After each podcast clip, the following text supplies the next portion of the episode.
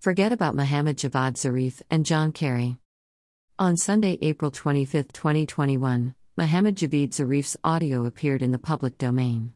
It appeared that the audio leaked in the public domain with private and confidential information. However, the Islamic Republic of Iran never makes any mistake.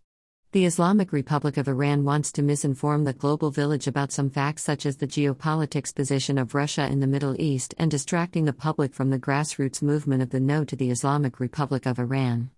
The hottest issue is John Kerry, which does not have any merit. Mohammad Javad Zarif is a foreign minister of the theocratic regime in Iran. He was involved in nuclear negotiations with the European nations. Russia played the role of an outsider during the atomic deal between mullahs and the European countries. Zarif claims in the audio that Russia did not want mullahs and European countries to have a nuclear treaty. Zarif's statement did not make any sense. Russia's economy needs cash. On September 12, 2011, Russia built Iran's Bushehr nuclear reactor.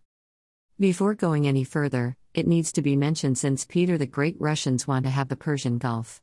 Russian relentlessly waged military campaigns against Iran and encroached lands from Iran. Today, Russia intends to capture the Caspian Sea. Thus, Zarif says that Russia did not wish mullahs to have a nuclear pact with the European nations. It did not make sense. He is disguising the intention of Russia in the region. Zarif begins to talk about John Kerry for disclosing confidential information to him. There is no fact to support Zarif's claim. Kerry would not disclose information to him about anything. Zarif's real intention is talking about Russia and John Kerry, it is to distract the public from the grassroots movement of the No to the Islamic Republic. In this upcoming election, Iranians will not be going to the poll station to vote for any candidates. Therefore, it is a great strategy to distract the world with mullah's fake news.